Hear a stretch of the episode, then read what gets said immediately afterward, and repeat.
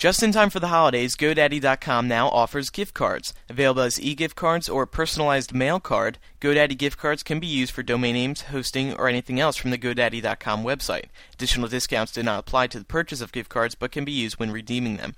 Plus, as a listener of MuggleCast, enter code RON when you check out and get your .com domain name for just $6.95 a year. Some restrictions apply. See site for details. Get your piece of the internet today at GoDaddy.com because you still haven't ordered 11 more MuggleCast t-shirts. Thank you, Kate20 of Florida. This is MuggleCast episode 65 for November 26, 2006.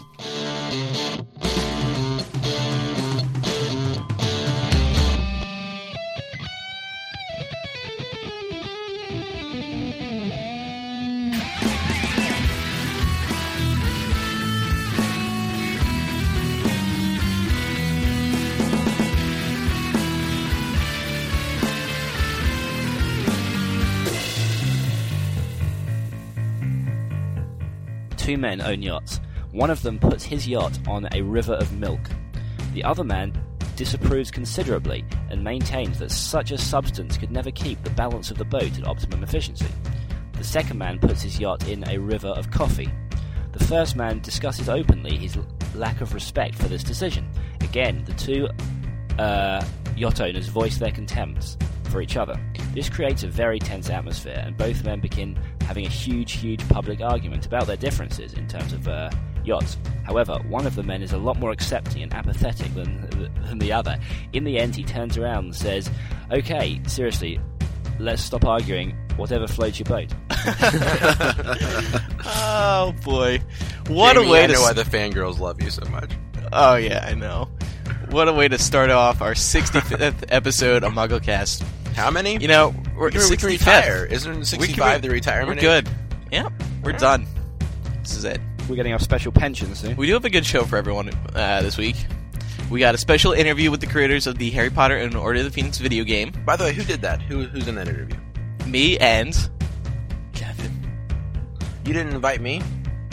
Um, it's not that I didn't invite you; you weren't around. When was it? When'd you do it? Uh, it was at noon two weeks ago. Thanks. Thanks a lot, dude. Thanks for inviting me. Sorry. Why are you asking now? Why didn't you? Ben, surely you realised after he'd recorded it that you weren't on it. I didn't know when he recorded it. I my name is Andrew Sims. My name is Benjamin Carl Schoen. My name is Jamie Matthew Lawrence. My name is Eric James Matthew Padfoot Scull. And I'm Micah Tannenbaum.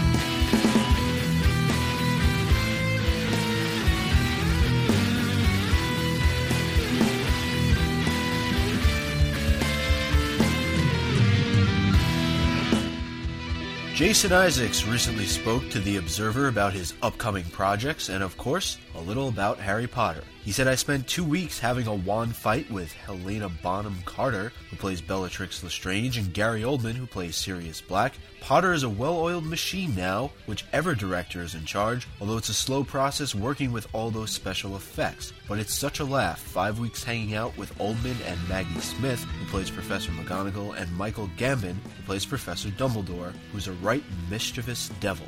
Speaking of good old Lucius, Forbes magazine has released a list of the wealthiest fictional characters, and Lucius Malfoy came in at number 12, three places better than last year's number 15 ranking. The site estimates his net worth to be $1.3 billion. The Guardian is currently running a competition where entrants must guess the title of Book 7, and the one judged to be the best and most innovative will win a J.K. Rowling signed bookplate.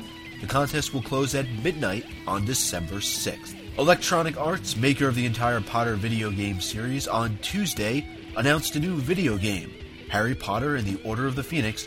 The press release can be checked out over on MuggleNet.com. HBO On Demand is currently airing a special preview of the Harry Potter and the Order of the Phoenix movie. The preview runs for almost four minutes and includes tons of new footage, including behind the scenes glimpses at the making of the movie. Be sure to check MuggleNet.com for other various Order of the Phoenix videos, interviews, and photos, including some of the interior of the Ministry of Magic, Harry and Mr. Weasley attending the disciplinary hearing, the writing on Harry's hand from Umbridge's quill, Azkaban, concept art of Grawp, a Death Eater, and pics from the set of Snape's storage room. Dan Radcliffe will fly to Melbourne, Australia for the Australian Film Institute Awards. On December 7th, Daniel and some other celebrities will announce the winners in the Melbourne Exhibition Centre with a national telecast on Channel 9 at 9:30 p.m. Finally, in a very special edition of the Leaky Mug released earlier this week, you can learn the details of how Grimmauld Place will appear in the fifth film, hear about the Potter set in general, and much more from Andrew's special visit to the Order of the Phoenix set. That's all the news for this November 26, 2006 edition of MuggleCast. Back to the show. All right, thank you, Micah. You're welcome. Micah, you know there was a lot of uh, hot stories this week, or the There were a lot of hot stories. There were. You want to tell us about them? No, absolutely not. Good, because we're actually going to wait until uh, later in See, the show. I knew that. I knew you were going to say that. So We're, we're gonna get. Um, we're gonna focus. this this show is basically about um, or the, movie. Phoenix and the inter. Yeah, the movie in general. We have a couple of rebuttals, of course, but uh, first we do want to talk about some rebuttals or, or uh, announcements. T-shirts. It's coming to an end. I can't even talk about them anymore because I'm just gonna cry every time I think about them. Um, January 1st is the last no, December 31st is the last day that we could sell them. January 1st, we have to uh, stop selling the MuggleCast t-shirts forever. So make sure to purchase your own. I purchased four the other day because I want to make sure that I stock up. It's like um, Y2K, right before uh, the year 2000. Everyone was afraid that all the technology was going to stop working. And everyone bought water and stuff just in case. Like well, they this is the stocked same up on thing. extra You have food. to This buy is the same thing. Yeah, a million MuggleCast t-shirts. That's what I'm saying. Exactly. Just in case ne- they never come back, which they won't. um, also, interesting little uh, competition going on on Podcast Alley right now. Um, we beat Keith and Girl, and we're right up there up top with uh, our friends at uh, Pottercast. The what? And At what? uh, Sorry, I what? The who? Hey, it's this other Harry Potter podcast. Oh, I've never heard of You 'em. guys ever hear this? No. No. So don't forget to vote for us on Podcast Alley. Um, also, uh, a book. We have a book now. We have a you guys, book. You guys wrote a book. Ladies and gentlemen, MuggleNet.com's What Will Happen in Harry Potter 7? Who lives? Who dies? Who falls in love? And how the adventure finally ends. By Ben Schoen, Emerson Spartz, um, Andy Gordon, That's me. Gretchen Stoll, and Jamie Lawrence. That's me, by the way, just in case you were wondering. It's a very good book. Um, you should go out and buy it. It's in your local retailers now. For those of you in the Chicago area, Emerson and I will be holding an event at the Skokie, Illinois Bar- Barnes and Noble, which is a Chicago suburb. Um, yeah, go out and see us. We're going to be talking about the book. It, it might be a good idea to read it so you can ask us questions, you know, quiz us about it before you get, when we get there. Um, yeah, so come out and see us. It'll be a good old time. Yeah, we'll post more information on the site. And yeah, that's about it. So remember, you can pre-order it through Olivons, which will help support the MuggleCast, the site, everything. So go ahead and do that. So Ben, um, as a fan of you, I know that I'm really gonna want to um, get a picture with you to post Mm-hmm. on my MySpace and get your autograph. Will you be doing that at this event? I guess. I guess I could oblige for you, Andrew. Oh, Fif- okay. Fifty dollars you said last time, didn't you, Ben? Yeah. That's your standard charge. Okay, and then also we want to remind everyone that coming up with episode 70, which will be uh, the show we re- release on New Year's Eve, I think, will be our MuggleCast variety show that is made up of your songs, uh, Your your, segments, Your huh? song? huh? Your song, Your uh, the one by Elton John. It's Yeah. gonna, Good gonna have that as opening. Ben, have you Uh, ever heard no, that song before? You need me to sing it for you? No, we don't. we don't need that. Okay. the show will be uh, made up of your song segments that and your segments that were submitted back a few months ago, back in February, March, or April, I think it was, when um, we held a Create Your Own MuggleCast segment contest. So we're going to air some of those that we never aired. And uh, I, I have a big announcement to come along with this announcement. He's coming out, folks. He's coming out. I, Andrew Sims, it really is coming out of. I, He's Andrew pregnant. Sims, am pregnant. I, Andrew Sims, I am starting my own wizard rock band. Yeah, you told me this the other night. I was like, "What are you up to?" And he says, "Starting my own wizard rock band." What's it going to be? Andrew and the Sims. I do not know. I don't have a name yet. for the band. I'm working on my first single right now. It has a good beat. It's I'll give you a little preview. It's about the um, the the podcast that we do, and um, I really think it's going to be a big hit. Are you, are you singing too? Yeah, well, it's more of a rap, but um, so I'm really excited about it, and uh, it's gonna be the single is gonna make its premiere on episode 70, our variety show, and uh, I hope everyone enjoys it.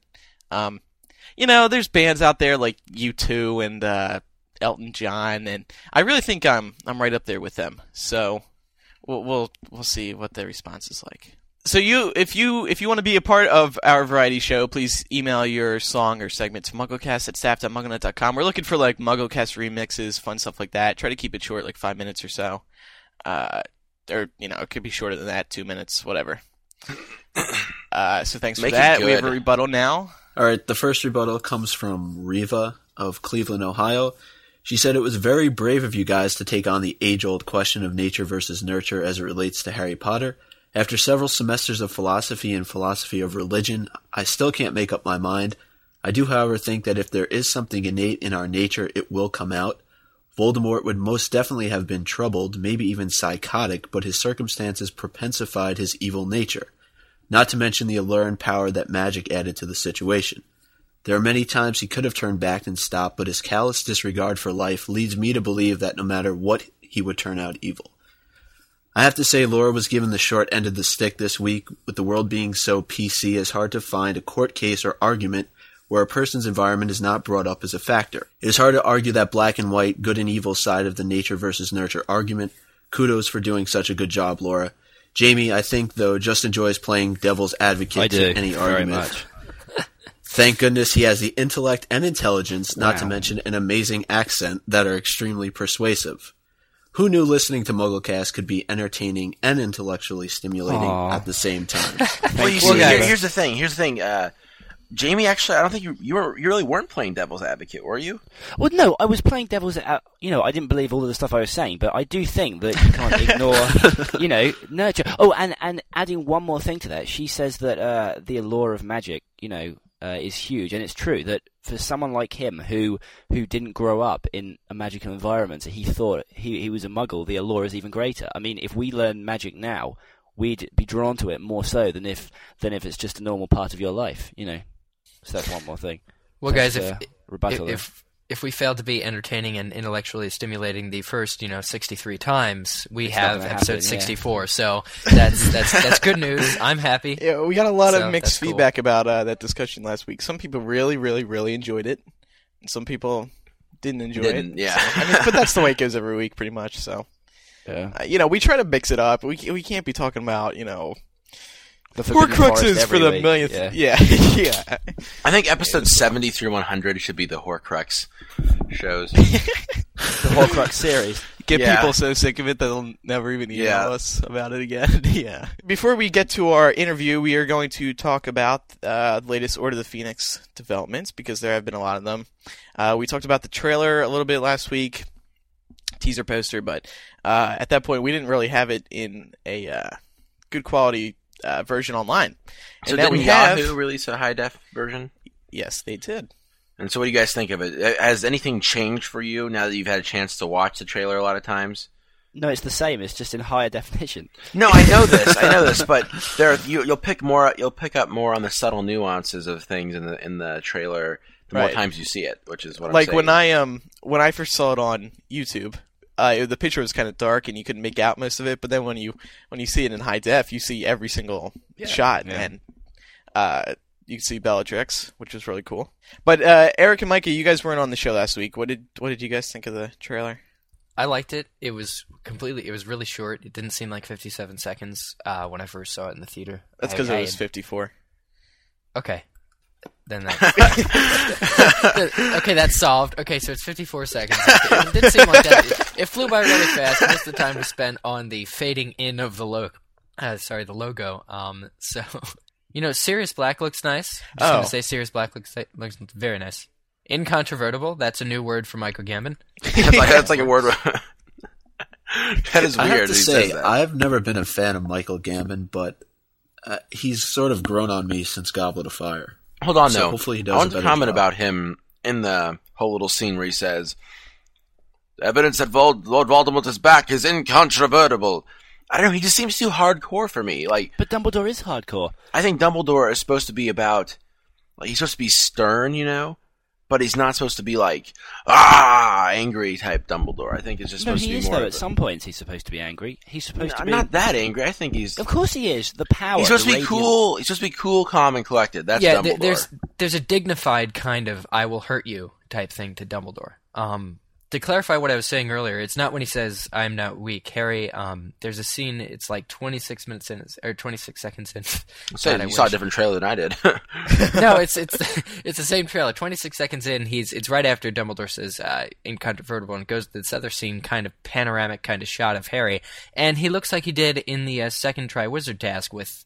Uh, or, or something. There's something not right about the lighting of that scene. It just makes him look a little weird, like he doesn't have any hair over his forehead or anything. It's kind of just a particularly weirdly dressed Harry. Um, the, the rest of the trailer looks fine. Mike, or what do you think? Overall, I liked it. I agreed. Oh, Jamie said last week. I think that that whole scene with Snape either it's going to go terribly, terribly right or terribly, terribly wrong. Um, the shot from it though seemed as if they did a good job with it. But actually, something I had a question about was I paused it about twenty eight seconds in, and it's right after, or actually right before the whole scene with Harry and Snape, and it looks like Voldemort is shooting something out of his wand, and then if you pause it, there's a picture of a woman in there. no, it's really weird. There's a WB shield in the in the bottom right hand corner, Yeah. and there's a picture of a woman, but it's not a real woman, and I don't know where exactly this is being shot. See, I mean, hmm, I wish I could see this, but I mean, most of the visual effects aren't done yet, and like the stuff for the trailer, I'm sure they're gonna tweak more. Like the, I, I've said this last week, the pendulum behind Umbridge looks terribly fake. And here's my thing. I, I thought about this earlier today. The the owls are obviously in because of uh, what we see in the trailer. I assume that still means they're in. I mean, they could still cut them, but um, now if something like that is in, that doesn't seem like a very big plot that really deserves a spot in the movie. And it seems like Dobby would be a more welcomed uh, plot. Addition. Yeah, rather than the the owls. but the the, uh, the the house elves are going to be much more costly. Well, I don't know. It's Um, an expensive thing. The owls. They've got to do all their stuff in front of Professor Tofty, and you have to, you know. Right, but I um, doubt it's not. But it's not as expensive. When uh, I think it was Newell said at the premiere last last November, which I was at. Um, I'm just kidding. Newell said at the premiere that uh, what exactly did he say? He said that every time the house elves step on screen, it's literally hundreds of thousands of dollars. Oh right, yeah. So that's probably why. I mean, you know, they only have a three hundred twenty million dollar budget. I mean, there's Yeah, exactly. It must be can't- tough. With Goblet of Fire, you have a whole storyline there, which includes uh, was it Winky in the beginning, and I think they really changed the whole storyline around yeah. just so she didn't have to be in there. Oh, yeah, Whereas did, I don't know if if adding Dobby in really here would be that much of a big of a deal for them. Whereas before in Goblet of Fire would cost quite a lot of money. Wasn't Winky. Winky was the whole reason, right? Mm-hmm. Yeah, and they completely cut her out. Yeah, that's screwed up. but it's I mean, like cre- creatures definitely in it, so they're not completely cutting out house elves. It's not like they're you know that department is shut down for this film. That was my problem with it is, you know, as I mentioned before, the tie-ins, the very strict, you know, limited tie-ins between movies that I'd like to see, such as Dobby coming back. Um, just because you know every director's done their own thing, the only thing that stayed the same is the actors, pretty much. Um, you know, so I I, I want to see house elves again because then it would kind of I don't know link the link the films together. I don't know if they're supposed to be linked, but they say Harry Potter one and Harry Potter two and Year three in my DVD collection, so you know. I, what? What? yes, that they're made linked no The. DVDs, the movies, they Yeah. there's no connections between the films except for the actors. Everything else changes. Well, it's because a new I mean, director. Well, I you mean, they know. do have to change. Yeah. Well, yeah, That's because it's I a mean, different film. Yeah, that too. Well, I understand, but each book has you know links back and forth, and they cut out all the ties to previous films. It's like, okay, Chris Columbus did the Dobby thing, therefore we can never do the Dobby thing again. Well, actually, if you read sort of Prisoner of Azkaban, it'll say like they'll be talking about Quidditch, and Joe will say Quidditch is a game, you know, played by blah blah blah blah blah with blah blah blah balls, stuff like that. Uh, and she'll say that in the third book, but then come book four, book five, and book six, she won't offer sort of you know previous bits of it, information to refresh your memory. I think she, she, she's assuming that after you get that far, you're you know Well, she- not going to need to mm. remember what, what what what Quidditch is and stuff like that. Yeah, I mean, she still makes a couple references. Oh, yeah, she does. She does do some refreshing a bit, like in the early chapters, especially. Yeah, yeah, yeah. Now, what about the what about the HBO on demand? That thing was pretty cool. That was intense. Yeah, what that what was are you guys' thoughts good. about it? It, it, what was that? Like three minutes long. It was a good three minute look at um, uh, behind the scenes filming and some interviews with the actors. I really liked it. So people, the fans loved it. Imelda Staunton's uh, acting as well. It was cringeworthy in a good way. It was, you know, exact exactly how uh, Umbridge is supposed to act. I think She's not The, fat you know, enough. sw- no, no, no. You're right. She isn't. But the sort of sweetness and disgusting, you know, um, pleasure Mix. in her, her voice came out. Yeah, it's it's awfully good. Basically, Bittersweet. yeah. Yeah. I definitely think she did a good job. But something that um that kind of ir- irked me was uh like it didn't really irk me, but um to me like Dan Radcliffe, I mean he does a, he does a good job as Harry, but he just doesn't seem to uh, personify what a leader is. You know what I mean?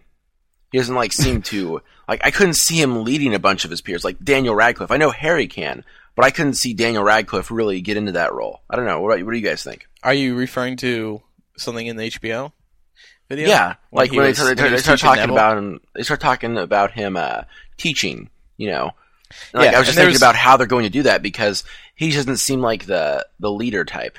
Are you saying he's like oh, kind of like a one-sided actor where he's better at portraying the whole, you know, everybody hates me kind of Harry Yeah, as opposed yeah. to the yeah. I kind of see where you're coming with that. So I just don't know how well he's going to be able to portray the. If if he Go does it in like a defiant kind of way, like as seen in the trailer, where he's like, you know, Voldemort is is trying to get me, I must stop him. Uh, if if he portrays it kind of like um, in Chamber Secrets, the trailer, uh, when Lucius Malfoy says that thing about Harry always being around to save the day, he says, "Don't worry, I will be." That kind of lame line, defiant kind yeah. of thing. Yeah. he's kind he's kind of got that um, going for him. I, I think we just have to see more. Uh, I don't know, like in the trailer, like uh, part of it seems sort of lame. Like when he says, "If Voldemort's organizing an army, let's fight" or whatever. yeah, let's fight. Yeah. That's what I was talking about. He says, "Let's Um, fight," and Well, I don't know. I was just thinking, like, occasionally, like, it seems like every movie they give him a line that's completely ridiculous, like, t- totally lame. Like in Goblet of Fire, it was, "I love magic." You no, that was not a ridiculous line. That was a Yes, Yeah, it it was. was. Yeah. It was atrocious. Wait, he says what? I love he, he walks. I He walks magic. into When the tent and he sees how big it is, Atrocious. and he says, Oh yeah. "I love magic." How many Yeah. how many buckets did you guys use? Do you, uh, Harry? After Do that, you? it was Yeah. atrocious. Yeah. Um, but yeah, that stood out for me in this HBO special where um, he's showing Neville uh, how to cast some spell. Um, and he just seemed, it stood out because it just seemed different for him. It didn't seem like his normal portrayal of Harry. But it is different, of course. Him leading is a is a Oh, new is. thing for him. He couldn't believe it when, like, you know, they wanted him to teach them. So it's like, and and it says in the book that you know he's um that it was extremely weird to see people f- doing what he says, you know, following his orders. So it, it it's kind of good if Dan isn't really too sure how to portray him because that'll come across so. in the character, which is a good thing. Well, okay, is just me or is Matt Lewis like really, really good? Like, I think he's he good. like he fits like what I've always seen as Neville. You know, he really Yeah. fits that character. He definitely really pulls well. off the, the, the, the nervous Neville that Yeah, is always in the books. Well, especially in, some. Goblet of Fire, like based it. off how he did in Goblet of Fire. I mean, those people are expecting pretty great things uh, in Order of the Phoenix. Yeah, Yeah. yeah. I mean, and- and back to Dan, I think he's got enough experience under his belt to change up his his uh, how he's portraying Harry with um with those scenes, the Dumbledore Exactly, scenes. So, actually, has he had his West End debut yet? The Equus no, he hasn't. February. I think. last Yeah. February. Oh, Jamie, you're gonna go see? I yeah, I probably will go and see it. To be honest, I was telling Jamie we we should uh, have him buy a ticket, charge us Cover some it for us. and then yeah, exactly, do like a review. I'll do that. Will you pay f- for my hotel and spending money as well? no. how much are tickets? They're, they're like a hundred bucks, I think. for, for the good seats, yeah. We saw, we also saw a lot of set pictures this week. Azkaban Prison, I think that was probably one of the biggest ones. I was reading through the comments on MuggleNet. People not too happy about Azkaban, uh, where it's placed, because uh, some people are upset that WB is really changing things up uh, with with Azkaban specifically, because it is on a waterfall.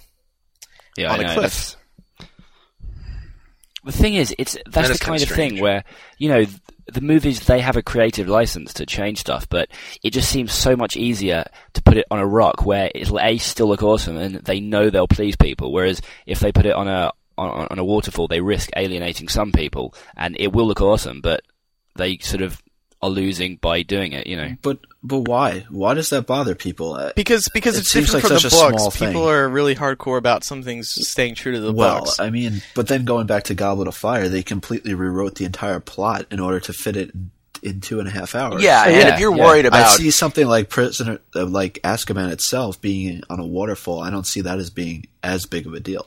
It just lies in what people want to see is is is almost like the, one of the benefits of the movies uh, is to you know and movies don't replace what your what your book eye is seeing but they are a nice visual uh, I don't want to say assurance, but movies are fun to watch, and you get to see the favorite part of your books, uh, you know, on the on the silver screen or whatever. And that's what I think a lot of people like. Now, the thing with rewriting Goblet of Fire, I mean, yeah, it would have been cool to see Winky, but you still got to see the tasks. The way they rewrote it, it was a visually pleasing film, not just in general, but for people who had seen all this stuff in their eyes, you know, in, in their mind's eye, in while reading the books. Now, the thing with Azkaban, I mean, you you want you want to be terrified of it. You you, you want to imagine what it would be like uh, languishing there for 15, 16 years um, before being let out and stuff. So so this whole waterfall thing is actually a big deal. I think they're trying to make it look like um, that there's no way of escaping.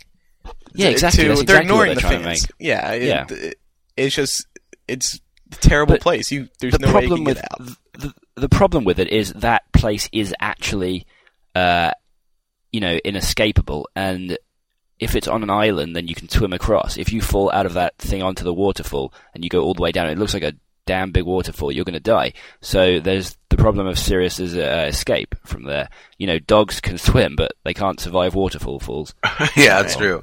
So there's no spell that could allow you know a buffer. Lassie kinda did, like though. Well, he was so weak, he probably couldn't cast a Oh. I'm Um, sure there is, but it's still very difficult. something interesting about uh, like you know this movie is not going to be a movie for the purists because think about No, it it's logically movie one a 300 like eight page book is put into a two and a half hour movie. Movie four a 735 page book is put into a two and a half hour movie. A, an 870 page book eh, they're going to put into a two and a half hour movie. So you realize they're just going to have to keep cutting stuff. So Yeah, if that upsets you, then I mean, don't even, don't even bother seeing the movie because you're going to walk out and absolutely But Andrew, did you say People just think that they- Azkaban What? was just in the paper? Isn't it just shown in the paper? Well, they they have a newspaper that that picture appears in. I don't know for sure if it actually appears in the film or not. Um, They might just do a flyby. Yeah, I mean that set or not the set the um the the fly the Azkaban itself was actually designed by Stuart Craig. So I mean they they got to use it for for something worthy of his time. Yeah. But anyway, I mean it, it would just seem like a waste if they just used it on a newspaper cover Yeah. 'cause that's where it was. Here's another thing that's been getting fans. Uh, a picture got out of Dan's uh well on Harry's hand where he's inscribing Oh, oh, oh, oh. uh, I will not break I will not break rules. was that a gorilla? yeah, there's a girl in here. Um, when uh, in the books it says I must not tell lies. Uh, you know what's up with this, Jamie? Uh, well, uh, I I was thinking about this actually, and there's a huge difference between I must not break the rules and I must not tell lies. Because obviously, if it says I must not tell lies, he's uh, it's like a double lie because he's he he's lying that he's told lies, you know. And also, uh, it it just sort of shows it it sort of has a sort of M- Matilda-esque type thing in that it shows that adults are always right if he puts I must not tell lies that because he's a child he's automatically wrong and throughout the books there's always been this whole you know that uh, age is foolish if it underestimates youth and that kind of thing. So saying I must not break the rules doesn't uh, automatically mean he's wrong. And it comes back to what we were saying last week about incorrect and correct versus wrong and right.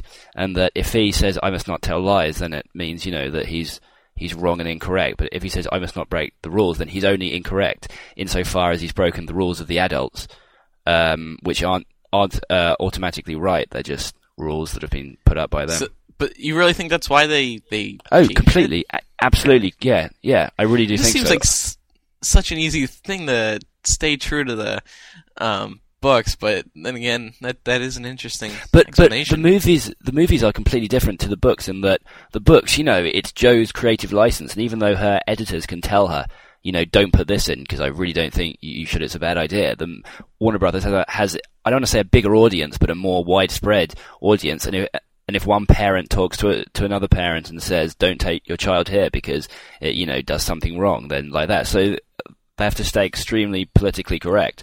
And having, you know, I must not tell lies is that kind of thing. And it, and it's easier for them to change it j- just to make sure than to stay true to the books. And also, um, talking about Azkaban, you know, they, they aren't supremely concerned if they don't stay completely true to the book. So I think this is just one of those things where they've been advised to do it. So, you know, that is a very interesting take on it. well, thank One you. question: What do you guys think? Like, you know how Jamie, you're talking about like the editing stuff, like J.K. Rowling's creative license. Do Yeah. you think if um the like her editors come back to her and they say, "We don't think you should put this in," right? Do you think she has the final say since she's been doing this I so think long? I Yeah. think she has.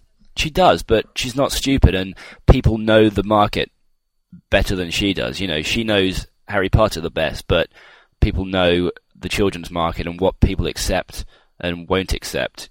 You know, more than her. So if if somebody says you really cannot put this in, you know, don't do it. I bet she listens more than we'd think. You know, The one thing I was going to say about the hands, though, I think the fans' biggest concern was the one of the underlying themes of Order of the Phoenix was that nobody believed what Harry had to say, and so the whole "I will not tell lies" had a bigger implication for the storyline than just writing on his hand.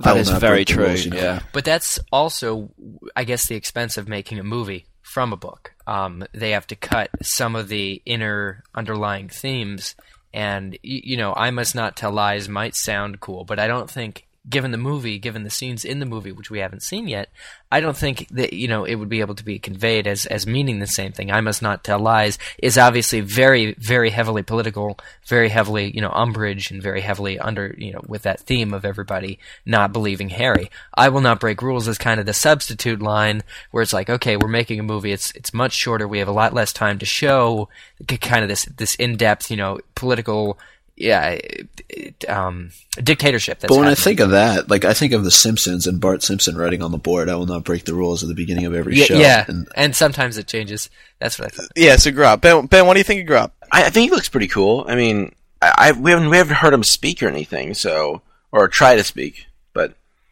I don't know. I think he'll be all right. I don't really have any like special comments on it, like anything that really, you know, made I- me mad or anything. Well, I, I think they did a good job uh, making him, uh, putting him into the movie, like visually, how he looks. There's a storyboard image right here of Grawp in comparison in size to Harry Yeah. and Hagrid, and I think that's actually quite cool. Um, it'll be interesting how they fit him into the forest. Um, yeah, I mean, not that the forest is small. I mean, you know, by any purposes, is not. Uh, but it, it'll just be really interesting, especially because he's like, I I don't know, his feet are huge, and I don't know. It'll be cool. It'll be fun to see. Um, then there's also this kind of I don't want to say it's wax because it's not some other material, just like uh, model. I, is that an actual like statue of Grawp here that we're looking at? Uh, it's a it's a model. Yeah, I mean, kind of like a uh, I was wondering what they're gonna do with it, because Well, he's gonna I be computer animated anyway. So eBay. think- well, a lot of the t- eBay, yeah. Besides eBay um, or charities, th- they usually build statue models to get uh, motion capture animation. Like they have to build a full scale model so that they can actually then scan it uh, three dimensionally Oh, into their computer. right, right. So they have to do that. Um, but I was going to say, and I think I did say over over top of what Ben was going to say, uh, that he looks like the Hulk with a beer belly. Um, in in this particular statue. Good So point. Did we actually Good see a scene in HBO with Hagrid pretending to talk to him? Um, yeah, there was one shot of Hagrid. Yeah, in the forest. Yeah. Yeah, but there wasn't any image of Grawp there. No, I don't think so. Yeah. Um, and uh, jumping back to the HBO special, uh, we got our first look at Evanna performing. Uh, it was two words, but uh, she goes, The "Thestrals." I can't even do it. Her her voice is so high. It's Thestrals. Uh, what do you Perhaps I should use my chipmunk voice. what do you guys think of uh, uh, Evanna? And keep in mind, keep it good because she listens to the show. So I think I think it's good. I think we obviously need to see a lot more of her, but everybody who was on the set, everybody who has seen her said she is Luna. Um, so I, I think I'm going to continue believing them. A lot of people eh, saw this and they're giving up all hope and saying, you know, that's not my Luna at all. I think some of the things with even even Alan Rickman as Snape and things, um, we had to give a little bit of allowances of our own mind's eye, the, the, the very person of what we see as their character, and just give into it and see it's a little bit different, but still the same character in the movies being portrayed. Yeah. And you know, two words. Why is everybody basing everything on Luna, uh, on Evanna, on on two words? I I don't think that's fair at all. I think we need to see a lot more, and I'm interested to see a lot more.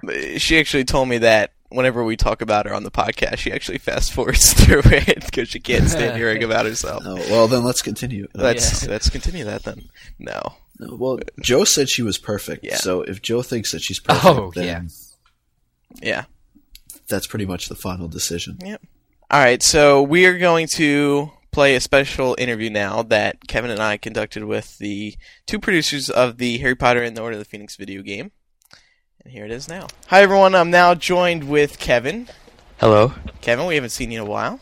Yeah, no kidding. But it's good to hear from you again. And we are here with two very special people from EA. Their names are Justin and Matt. Hey guys.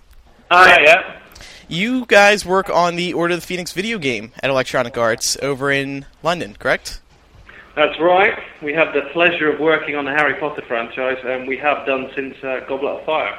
Yes, and then for me, I worked on the EyeToy stuff way back on Prisoner of Azkaban. And I worked on the, the GBA Prisoner of Azkaban title. as Yeah, well. well, I worked on Quidditch. Well, you know. so know, did I. ev- everyone's impressed. Everyone's impressed. uh, can, but yeah, we work on Harry Potter, which is uh, obviously fantastic. so- yeah. Can you tell us about your jobs at EA? What exactly you guys do with the games? Sure, yeah. I'm, I'm a producer on the title, and that kind of means what I try and do is find out what people want from the game, find out like yeah, from the fans like yourselves, find out from the kids buying the game what it is they're after, and then try and make make sure that the designs and make sure the audio and the art and everything really fits what people are after. Yeah, m- my role on the project is uh, primarily to put the design together and uh, work on, you know, what it is that you actually do within the game, and uh, work on, you know, making sure that we get all of the Harry Potter fiction in there and, and really deliver that Harry Potter experience that, you know, I as a fan want to get to, and I know you guys do. So Yes. that's, That's my cool. role. Um, now, how long have you guys been working at EA? I've been working at EA probably since uh, 2000, so nearly six six or so years, um, and I've been a producer virtually all of that time. Yeah, my I've been uh, my goodness seven and a half years, and um, yeah, most of that time I've been a, a game director, uh, which is essentially uh, running the design for for the projects. Okay. Now, Matt, was it you who was on the Order of the Phoenix set when uh, in late September? It was. It Yeah, was. was oh it? The ne- next question I got for you. well, I know your answer, which is, you guys big fans of the uh, books and movies?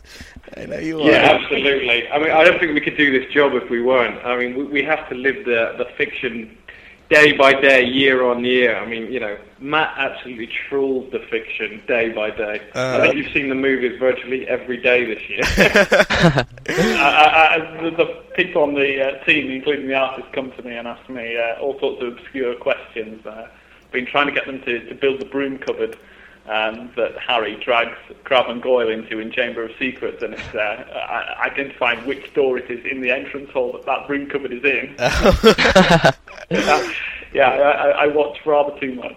Yeah, well, you, it's great that you know, though there's there's dedicated fans of the, the books and the movies working on this game. I know the fans really appreciate that.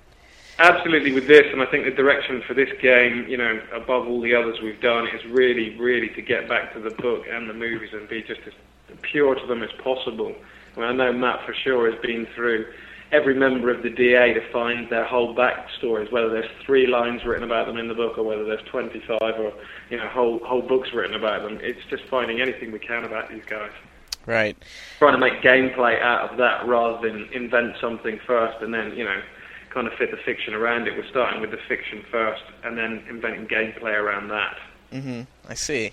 I mean, it, it's a completely different approach, and it's a lot more detail. It does require that our guys, our designers, are spending loads of time in the books and the movies to get the information we need. Right. Just so we can get the things that you guys will suddenly spot in the game as you're going through and go, oh, wow, you put that in. And that's Yeah. what we really want to get. We want to get that kind of response this year.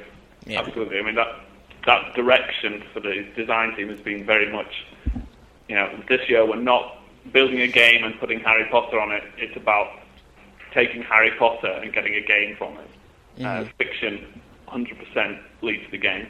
Right. We That's saw great. we saw a preview of the video game uh, on the set back in late September, and it really, I mean, the things you guys have done uh, with the game in comparison to the other ones, a big step forward. And you want to see it now. You want to see the grand staircase. Oh, I can't imagine. well, s- yeah, speaking, yeah. speak- uh, uh, first of all, thanks very much for the feedback. That's fantastic because uh, I, I'm, was so nervous going and standing in front of fans. Oh, yeah. you know, oh my God, what are these guys going to think? but, you know, uh, uh, you guys were wonderful and gave us uh, some, some, some great feedback on the day, and, and, and we've been getting more as we've gone. Uh, but honestly, the new version, I'm, uh, one of your questions was uh, relating to what, what are we most proud of, but, you know, so many things this time round. And, and the grand staircase went in uh, a few days ago, and oh my goodness. oh well, well, I hope we're going to be blown away by it. Yeah, uh, I know we will. Um, now, a few of our uh, listeners had called in a few weeks ago with some questions for you guys, and we have them ready for you guys now. So, Kevin, Sure. Um, I'm just going to read the first question for you guys. Um, how is the release of the Wiimote, as they are calling it, going to affect the gameplay aspects of the game? And how are these new Wii-specific features going to impact the other consoles? So what we've done this year, actually, we we kind of preempted the Wii on all, all platforms. We've gone for um, a new way of casting it and selecting magic this year. I'm not going to talk too much about it in detail, but to suffice to say, we don't want this kind of menu-driven selection or the context-sensitive selection of Goblet of Fire that we had. We're really looking to have the player cast magic. Now, obviously, with the Wii, we've got a real opportunity with the Wii Wiimote because it can behave just like a wand. So we really want to pursue putting you uh, and your game character with this wand in your hand and be able to cast magic that way. So the game will you know, be viewed from a different perspective and it will play slightly differently uh, based on the fact you will be able to use your remote as a wand. Um, I say I'm not going to go into too many details now because we're still refining those details, but definitely very excited about doing uh, Harry Potter on Wii. cool. Now, uh, next question we have here: What part of any of the Harry Potter games are you guys, the designers, the most proud of? I think uh, I think the way we've dealt with this project, uh, uh, the way we're sort of taking it uh, from the fans' perspective and uh, working with the fiction first and putting the design in second is, is you know probably the biggest single thing we could choose as designers to be proud of because it's incredibly hard to do it that way round. I mean, looking at something like the invisibility cloak, you can imagine, you know, invisibility cloak. Absolutely, as a fan, I want to have a go in the invisibility cloak. It's so awesome. but uh, as a designer, you know, we're giving the player the ability to wander around the castle um, uh, and have people uh, not be able to see them. That presents a whole bunch of new challenges. So the, I think the approach is something I, I'm hugely proud of. But then there's so many things. I mean, the Gryffindor common room, which you guys saw, I, I'm so proud of that because that's it's one of the things that you know the team worked so hard to get done, and and taking something like the film set and transforming it into a game is that it requires a, a, a lot of thought process, and we had to approach it quite differently to how you would approach a standard game. So I think um, you know what we're doing with with this this year and, and taking the fiction uh, and how we're translating that is probably the thing that uh, I- I'm I'm most proud of.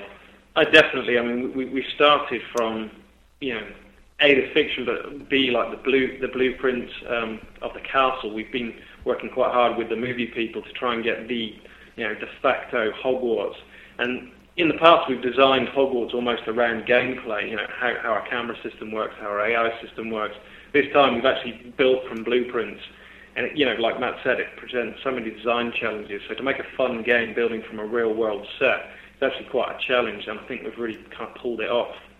And I think also, you know, bringing that to life with magic. I mean, you guys said you've seen the demo. There were sort of various discoverable items, enchanted items in the world that you can discover with magic. Yeah. Just having those things in, and the wizard games, and the, the fictional precedents for the kind of all the missions we're putting in. Really, just trying to bring Hogwarts to life is, is really what we're excited about, and it's so different to the games you've seen before. Cool. Okay. Um, now, going back a little to the Wii, how many different console versions will there be, and what are going to be the slight differences between each?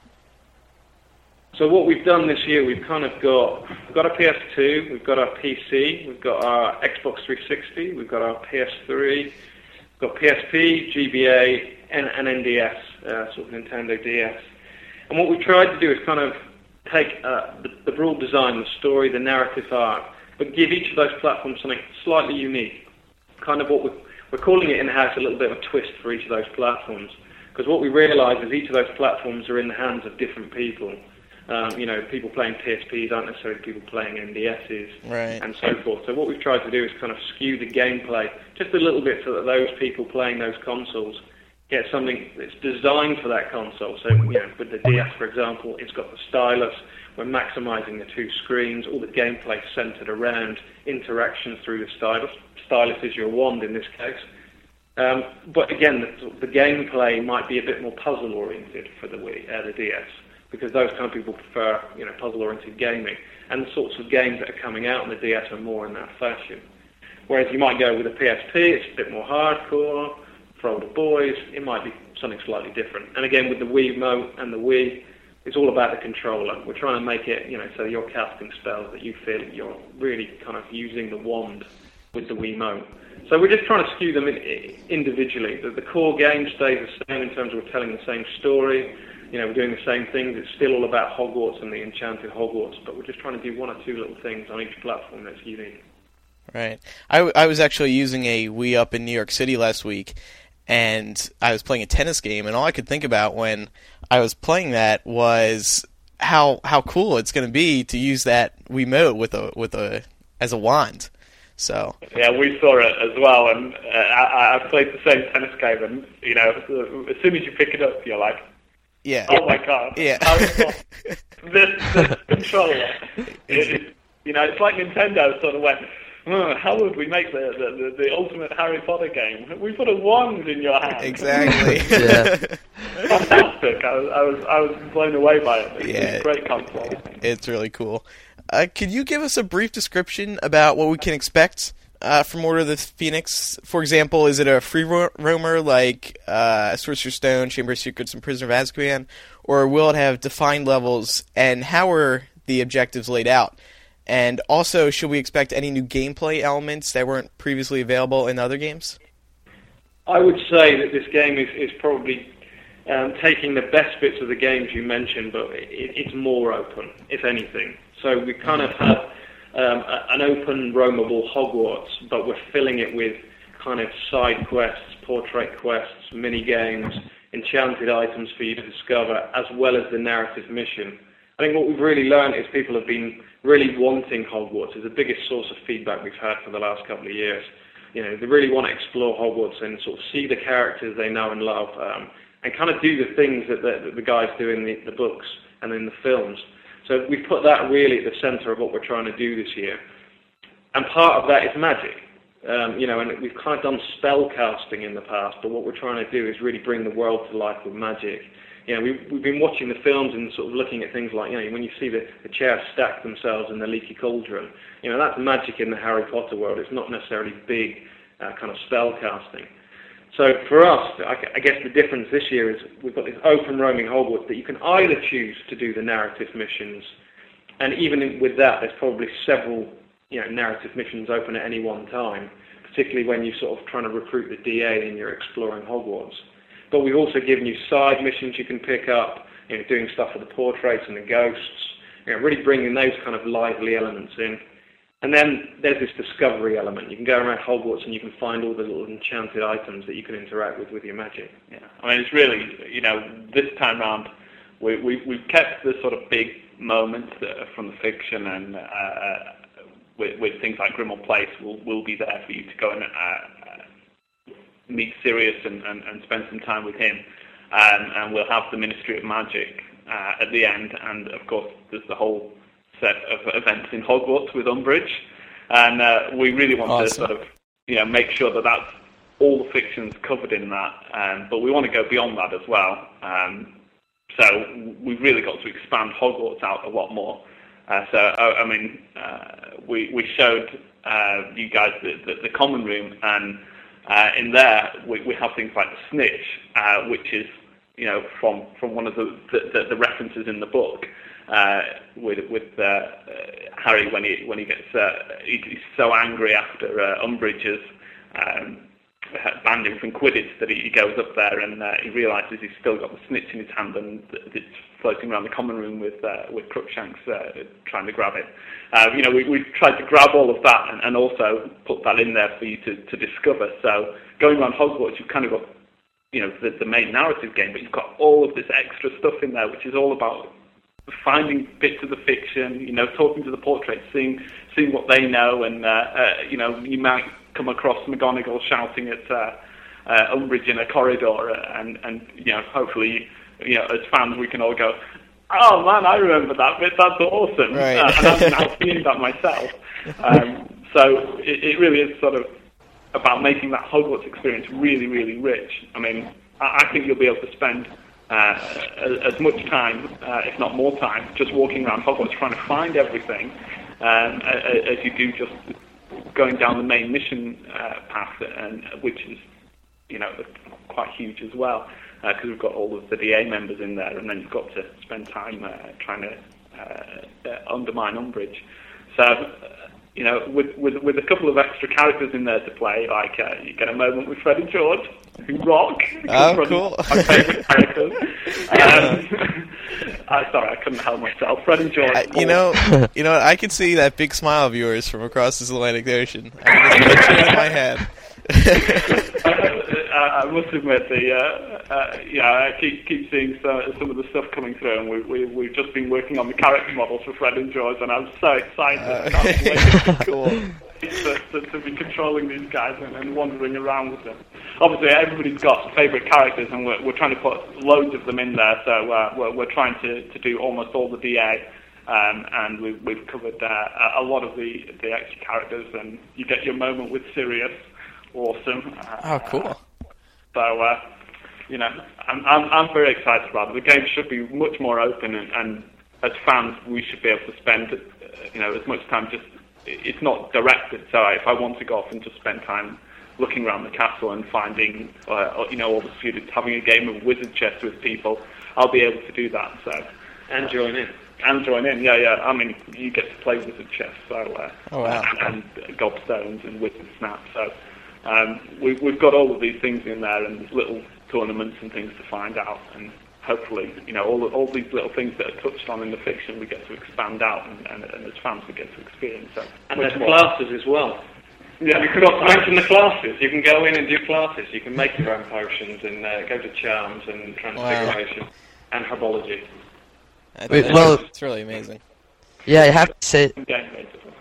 I have to say, I'm pretty glad to find out that it's a free roaming game because we must have gotten that question about a hundred times. it, you don't understand how many voicemails ask that specific question. It's funny because I mean, you know, so many kids are playing open world games now. It's just, you know, Yeah. we have to do that. It's just, it, it's what people expect. So, you know, we'd be silly not to. And I think Hogwarts lends itself to being open. It's such a great world. You know, we'd love to build more. You know, we're just sort of limited into what we can build. And I think we're doing Hogwarts a, a great degree of justice. It's a real focus for this product. Cool. Yeah, that's cool. Um, now, is there going to be anything in the games concerning Occlumency? Oh, of course there is. yeah, I mean, the stuff, stuff just you know fantastic. The electricity between Harry and uh, and Snape is just you know, I, I read all that stuff, and my heart, heart, heart's in my uh, in my mouth all the time. Mm-hmm. Um, but yeah, so Occlumency is, is going to be in there, and uh, you, you're going to be able to go back to it um, a number of times, like many of the other lessons. Um, so yeah, Occlumency is definitely going to be part of the experience. Um, although obviously it's kind of an abstract um, concept, so uh, we're, we're spending uh, a little bit of time at the moment experimenting with uh, various ways Occlumency could be done. Cool. Uh, next question we have here: uh, Have you guys ever considered making an online version of any of the Harry Potter games, or possibly any in the future? I think we've considered making lots of games. Ultimately, we'd love to make more than we do, but um, Uh-huh. the movie games are taking up all our time and effort right now, and you know we've still got two two more after this one to go. So Right. I think we'll be making movie games for a little while yet. So uh, yes, we'd love to. Um, I'm sure we've had the ideas, but we're not doing it right now. Okay. Okay. Um, our next question is: Will Jim Dale be narrating the game? Um, we, we don't actually have a narrator this year. One of the things we've, we've really, really, really tried to do um, from the outset in this game is design it so that the presentation of the story is, is integral to the gameplay. And we want you to have this kind of seamless um, presentation of the game, this immersion into the fiction from the minute you sort of start the game to the kind of final credits, really. And so, you know, all the storytelling is done through characters or through in-game characters. You know, it's not really that we just come up against these kind of narrative cutscenes once in a while which try and fill in the story. We're hoping to tell the story throughout the kind of your your character interactions throughout Hogwarts and just throughout the game from start to finish. So we're not using any narrators this year Okay. the story. Good, Kevin. Okay. Um, the next question: Are you going to be? Let me check one sec. Are you going to be put? Trying to read this question off this uh, thing.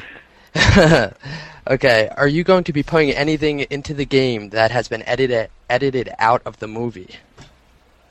Um, well, Such as things- not specifically edited out of the movie, but obviously the movie can only cover uh, a certain amount of the actual book and, and the story. So um, we're picking up some aspects of that, and you know we're spending a lot of time trying to take uh, the, the text and find ways of putting it in the game. So um, you know we've got you going and finding all the DA members, and we've uh, we, we've gone through all the text and found all these little details about them and tried to, to make missions from them. So you're doing something that's relevant to the fiction with everybody. So you know we're not just going to make something up and have you do that. It's going to be taking something from the fiction, something that you know as fans we all know, uh, and, and making you uh, be a part of that. So uh, hopefully uh, uh, the, the we're going to be able to bring a lot more of the fiction into the video game experience and sort of expand on it as you get to play it. Um, so I'm, I'm suspecting there's going to be various things that you're only going to be able to solve if you're a real hardcore fan.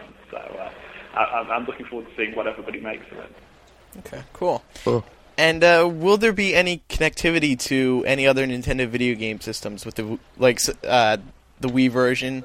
Uh, could possibly be paired up with the DS, uh, like there was for Chamber of Secrets. Um, actually, it's the only thing where I can say that we, we actually haven't got any plans to support this currently.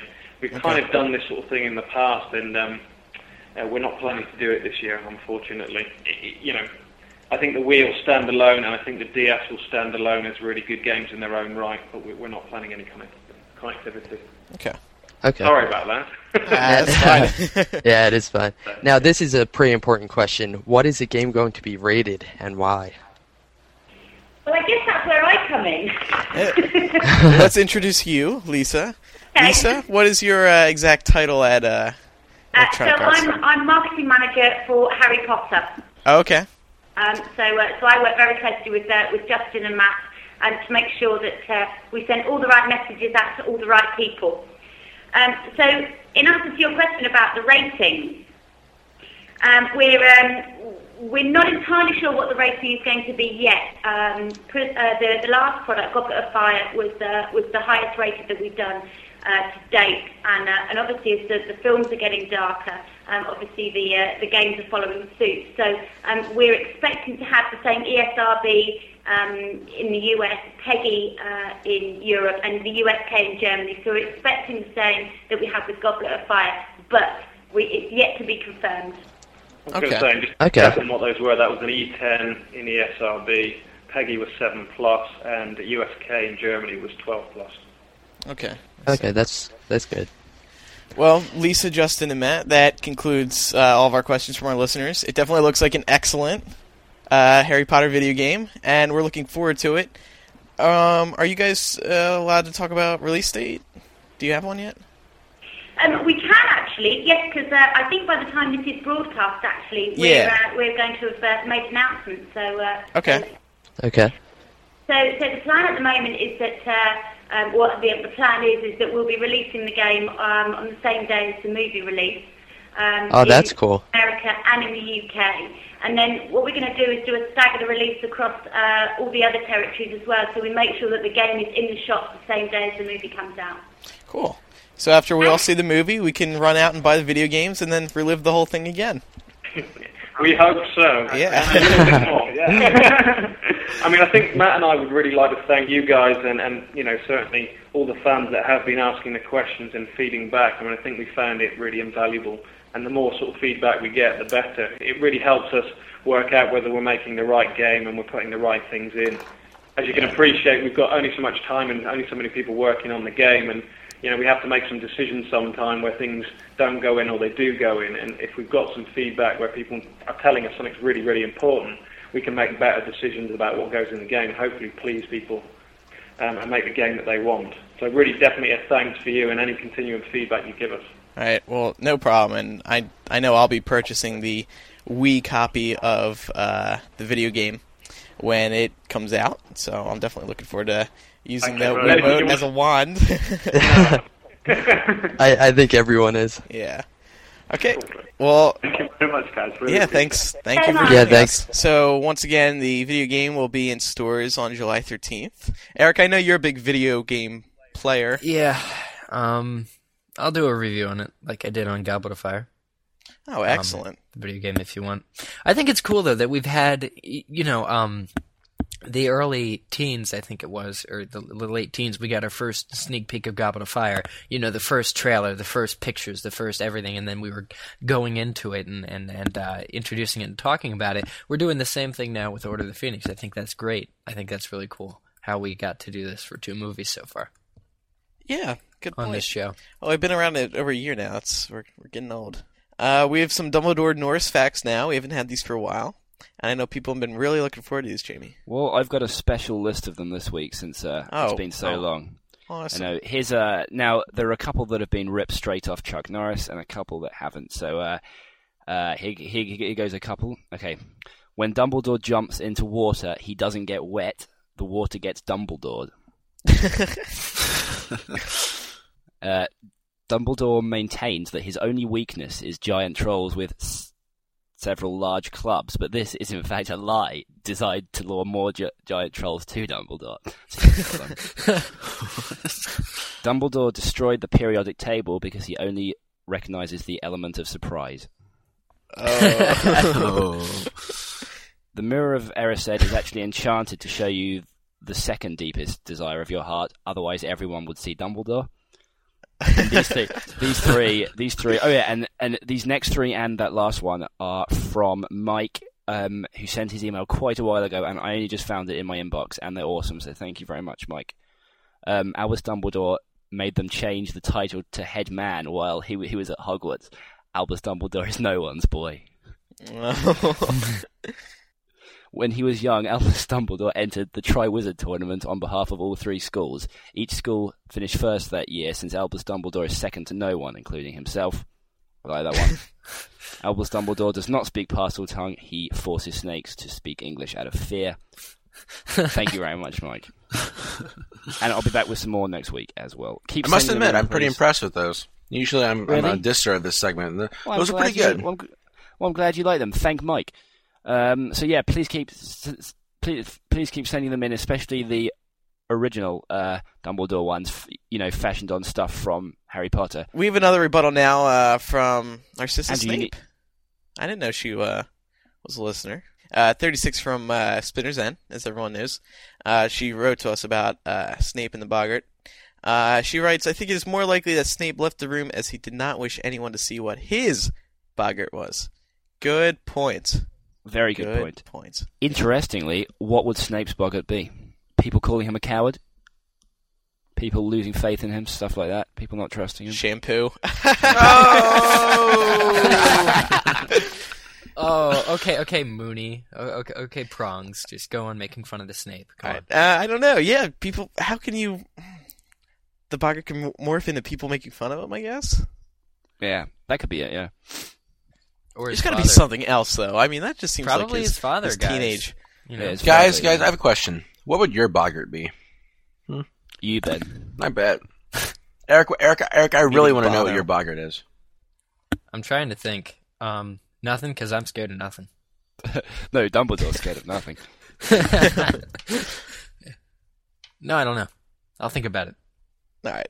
I'll I'll I'll t- I'll text message you.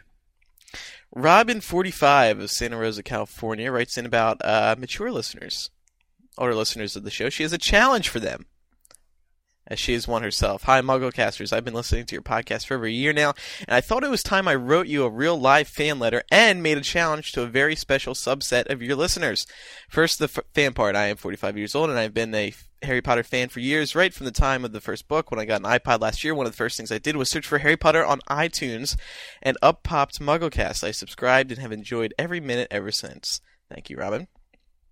Now, I hate to go all mom on you guys, but I just have to say that one of the things I enjoy most about the show is just listening to young people speaking articulately and enthusiastically about something they enjoy and have fun with. You do a great job and set a great example. I have a 10 year old and a 7 year old, both huge Harry Potter fans, of course, and I hope they turn out as well as you have. Oh. Thank you, Robin. Now for the challenge. I have to admit it. I have to admit I took some. Oh, I have to admit it took some courage to admit to you all that I'm 45 and a listener to MuggleCast. But I know I'm not alone in all caps. I would like to challenge all your mature listeners to come out from hiding and reveal themselves. Come on, people of a certain age. I know you're out there. Get out from under your invisibility cloaks and show yourself. Show yourselves. Yours in fandom, Robin. Uh, so Ah. that's Robin's challenge. So I guess she wants people to write in to us and say I'm I'm a mature listener and you know I listen to this show. We've heard from a small fraction of our audience, and that has influenced the show. What I'm saying is there's a large portion of people who are, I'll just call non participants, who enjoy the show but don't really say anything about it. So I, I think, so Robin's challenge is just to hear from more of these people. We do we do get emails sometimes from the more mature listeners with rebuttals and such, and of course we appreciate it. And uh, so that's Robin's challenge. Email us. Let us know you're a listener. Uh, we have another rebuttal now from Melissa Watch Weinkoch-Grower. Wayne Strower. We Wayne Schroer. I can't do my. I'm not good with my German. Schroer. Wien Schroer. 15 Schroer, of Syracuse, Syracuse, New York. Hi, MuggleCasters. I was rereading Book 6 when I noticed how Dumbledore always used a different person to give Harry a note about their Voldemort meetings. First was Jack Sloper, then Ginny, then Hermione, Luna, and lastly Jimmy Peakes. I was just wondering why Dumbledore didn't uh, didn't send Harry these notes directly, and what, if any, significance this has. Isn't it Um, just because he trusts people and he doesn't think about these things because he thinks he thinks he sees someone walking by and he thinks, well, he can give it to Harry since you know, And that's yeah, and a good he was answer. sort of trying to avoid him anyway, so. yeah, exactly, yeah, ex- yeah, especially yeah. So that's why I didn't give him in person, because if Dumbledore was seen with Harry, you know. You have anything to add to this, Micah? No, I think that you guys pretty much covered it in saying that he probably just didn't want the same person carrying it to Harry he gets every time, he suspicious didn't as well, want to yeah. be seen directly. Favoritism and Yeah. stuff. Maybe there's somebody there he doesn't trust. Jamie, you had uh, success I this did. past yeah. week. Um, I asked in '64 about structural architects, and somebody sent in this uh, rebuttal. This is from Joanne, 36, from San Francisco, California. She says, Jamie, you said in episode 64 that the cast would have to, quote, ask a structural architect. We've got plenty of those as listeners. uh, when discussing the columns in the room of requirement. I sense sarcasm and disbelief in your own statement, so let me reassure you that you have at least one listener who is a structural engineer. I don't know what a structural architect is. I'm assuming that's a UK term. Maybe that's like a structural. So, sorry, maybe that's like an architectural engineer over here. So, the technical answer to the question, what's holding the ceiling up in the room of requirement, is this it's magic. Actually, when I saw the DA group photo in the room of requirement, I thought those weird hanging columns things were for ventilation, especially since the group is standing on a giant grate. It looks like the room is set up for some serious high volume air exchange. I love the show, Joanne. Well, perhaps that's like wind stuff to create for the Expelliarmus spell. But uh, I think she's saying that um, the that ceiling would fall down if it was a real ceiling, so it must be magic. So th- thank you, Joanne, for, for writing in. And, the uh, grates are uh, lighting comes out of those. Oh, okay, okay, It's for cool. lighting, But um, and uh, the next week's challenge is if you're an astronaut, can you write in? Yeah. NASA. I can see it next week f- from Neil Armstrong, age however old he is, location, the moon.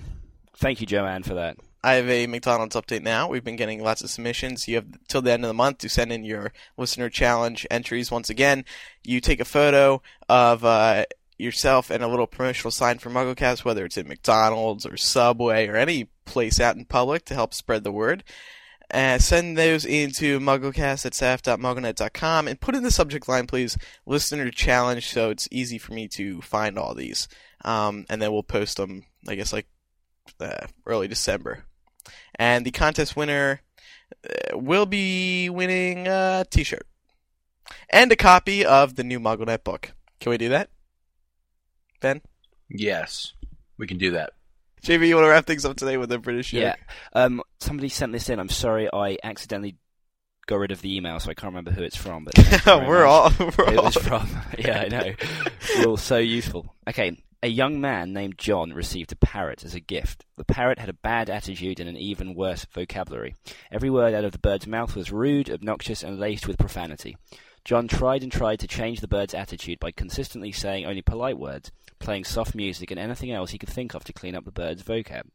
Finally, John was extremely fed up and he yelled at the parrot. The parrot yelled back. John shook the parrot. The parrot got angrier and even ruder.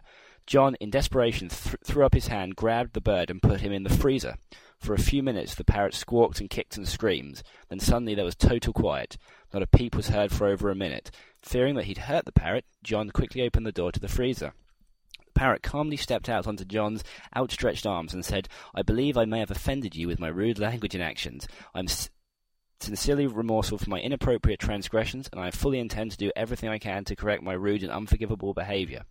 John was stunned at the change in the bird's attitude. As he was about to ask the parrot what, what had made s- such a dramatic change in his behavior, the bird continued, May I ask what, what the turkey did? Uh, That's my favorite joke. Uh, that was good. I'm glad you like it. If you would like to contact us, you can use the uh, you can use uh, the phone number one two one eight twenty magic in the United States. If you're in the United Kingdom, you can dial 020-8144-0677. If you're in Australia, you can dial 028-003-5668. Uh, what's the PO box, Ben? P.O. Box 223, Moundridge, Kansas 67107. You can also Skype the name MuggleCast to leave us a voicemail. And we'd like to remind everyone that next week is our voicemail show. So uh, we're going to have like 10, 15 voicemail questions to answer. It's just going to be, oh gosh, it's going to be, it's going to be crazy. And you can also use the MuggleCast website to contact us via email or the feedback form. You can just do any of our names at staff.mugglenet.com or mugglecast at staff.mugglenet.com.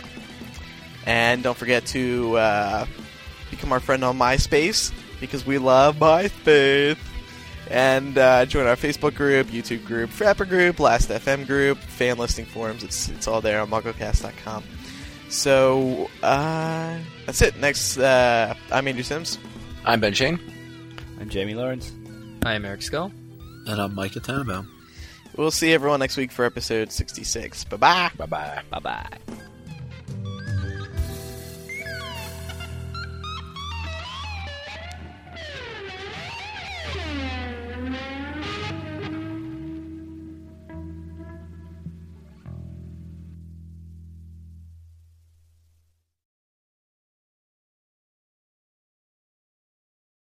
The Guardian is currently running a competition where entrants must. Oh, Ben, that was nasty.